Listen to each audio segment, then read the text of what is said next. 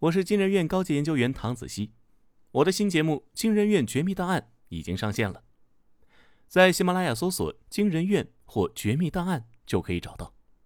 你也可以点击下方声音简介里的专辑名，直接跳转。新节目包含悬疑推理、刑侦大案、舌尖怪谈等五个风格迥异的系列，预计更新一百五十期以上，每周一、三、五晚八点更新。喜马拉雅会员可以免费畅听。不是会员的话，首月六元即可成会员。添加微信号 xmly 零九九零，也就是喜马拉雅首字母加数字零九九零，备注“惊人院”即可加入悬疑福利群。群内还有悬疑小说、解谜事件盒、福袋等惊喜福利派送。咱们群里见。嗨，你来了，这里是惊人院，用故事带你走进惊人世界。关注惊人院，探寻更多非正常事件。本节目由喜马拉雅 FM 独家播出。我是金人院研究员，今天要讲的故事是：姑娘，你会被人贩子盯上吗？作者：柠檬药成精。啪！一记响亮的巴掌，猝不及防的扇在了苏雨脸上。你这个臭娘们儿！老子供你吃，供你穿，你居然给老子戴绿帽子！苏雨惊诧着捂住红肿的脸，还没回过神，就再次迷失在男人劈头盖脸的叫骂声里。我对你这么好，你怎么能这样对我？男人一把就将还处在懵逼状态的苏雨圈进怀里，擒住她的手腕，就要把她往回拉。街道上，渐渐围拢着人群，对着两人指指点点。一副欣赏女人出轨被男人抓包的狗血戏码，厚重的汗味混着劣质的烟草味扑鼻而来。苏雨一个机灵，终于弄明白了眼前的情况，他被碰瓷儿了，甚至更严重。不久前，他在新闻上看到过妙龄女子被男人当街拐进面包车，当时他只是匆匆扫了一眼，可没想到自己今天碰上了。你谁啊？我不认识你，你快滚啊！要不然我就报警了。平日轻言细语的苏雨用力吼出话来，她拼命的想要挣脱男人的禁锢，可男人的手臂像锤炼过的钢筋，紧紧的将苏雨拴在怀里。好了好了，别闹了，以后别见那小子了。你放开我，这人不是我男朋友，不是！求求你们帮我报警，求求你们！苏雨哭喊着向围观的路人求救：“小姐姐，你说的是真的吗？”人群里有个小姑娘站出来，怯懦的问道：“肯定是情侣吵架，在这耍花枪呢。”不知道是谁在人群中抛出了这样的话。辉子，别多事儿。小姑娘的母亲将女孩拉到身后，挤出了逐渐围拢的人群。苏雨看着小姑娘频频回头的身影逐渐消失在眼前，绝望顷刻间砸进了他的心底。不，他不能就这样被带走。他不想做消失的女孩，他才二十岁啊，他得自救。在惊恐和不甘的作用下，苏雨似乎听到从空中传来滴滴滴的声音。他憋足力气，使劲咬了男人的手臂。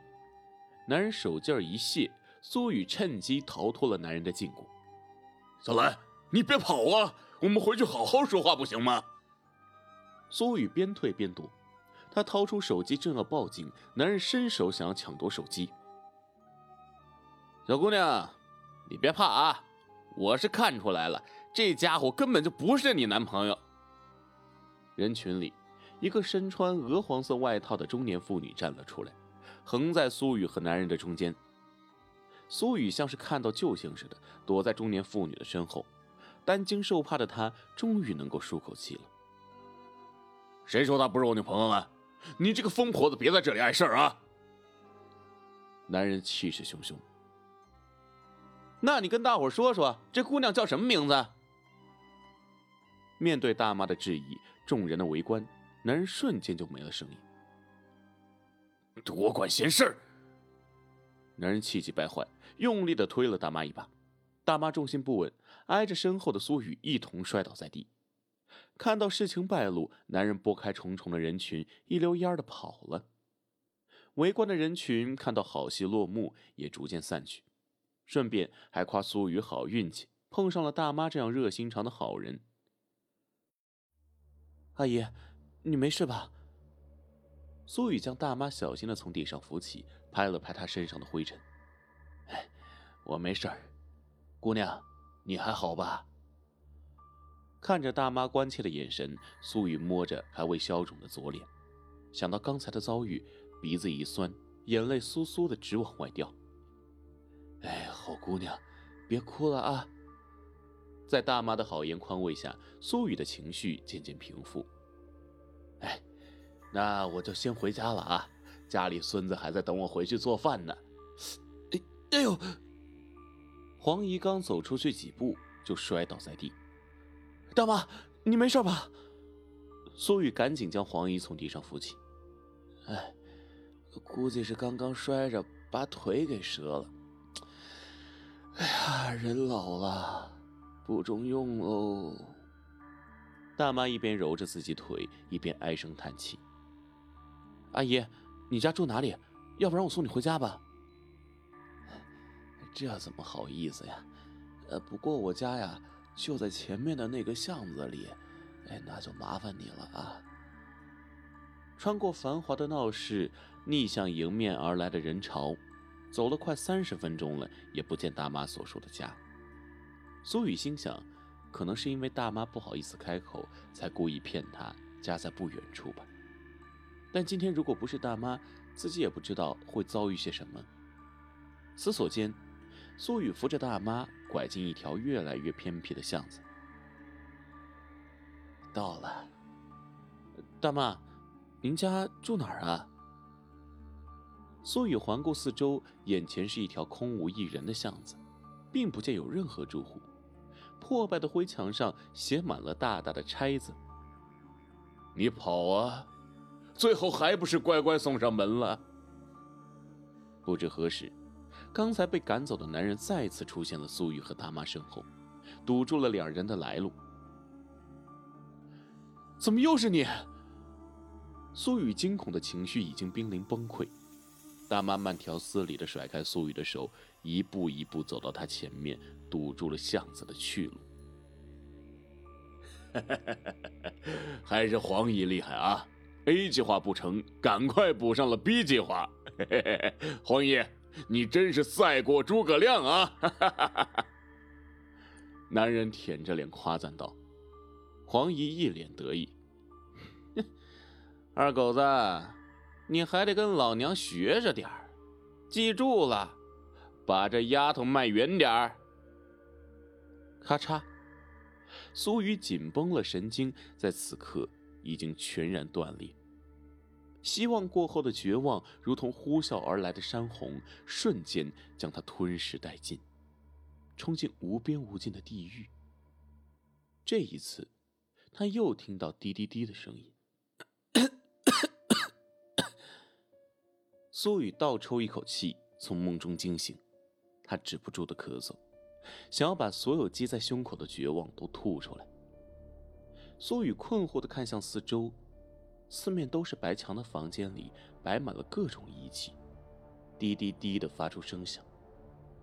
苏雨觉得头上很重，他想要摘掉头盔时的仪器，却发现自己被死死的绑在了床上。此时，一个身穿白大褂的女人走进房间，看样子是承受不了记忆的痛苦，导致提前苏醒，再给她注射一针镇定剂。女人冰冷的声音从口罩后面传来。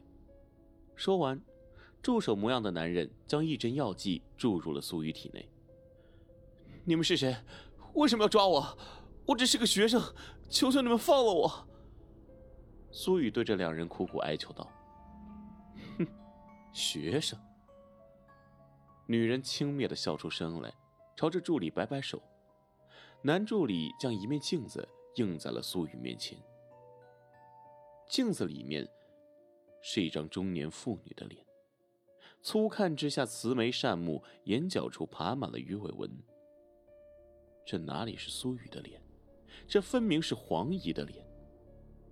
苏雨难以置信的看着镜子里的人，镜子里的脸和他的脸不断的重叠在一起，在药物的作用下，他的视线逐渐模糊，沉沉睡去。高斌再次翻开编号为幺七二号的档案，档案上记载，苏雨父母在他失踪后立刻报警，在警方全力追查下，半年后在一处偏远的山村找到了苏雨。可找到苏雨的时候，她面容枯槁，神志不清。二十岁的姑娘，还未全然绽放，便枯萎在了黑色的泥潭里。根据线索。警方顺藤摸瓜，捣破了多宗涉嫌买卖妇女儿童的案子，抓捕了十多名人犯，其中就有多次参与倒卖人口的黄二花。对于这些人贩子的处理，社会民众建议要让他们也尝尝被人贩卖的痛苦。按照法律法规，结合民意，司法部门将人贩子全权移交给了思想惩戒部。高兵。是思想惩戒部的研究员，此次负责幺七二号的案子。他通过提取苏雨的记忆，置入记忆存储片中，再植入人贩黄二花的脑中，通过记忆转化器刺激黄二花的大脑，让他深刻感受一遍受害人的思想情绪。高兵数了数手中已经制作好的记忆储存片，到目前为止才使用了一个。在黄大花身上还要再用上二十二个。可对于受害者们，即便提取了他们受过伤害的记忆和情绪，但情绪创伤带来的后遗症，依然会伴随着他们度过终身。高斌看着照片上笑靥如花的苏雨，出了神。今后，这样的笑容，他还能看到吗？人贩子伤害的，不只是受害者的未来，还是一颗心灵，一个家庭。如果你在街头遭遇人贩子，面对他们的伎俩，你会怎么做？来评论区里说说吧。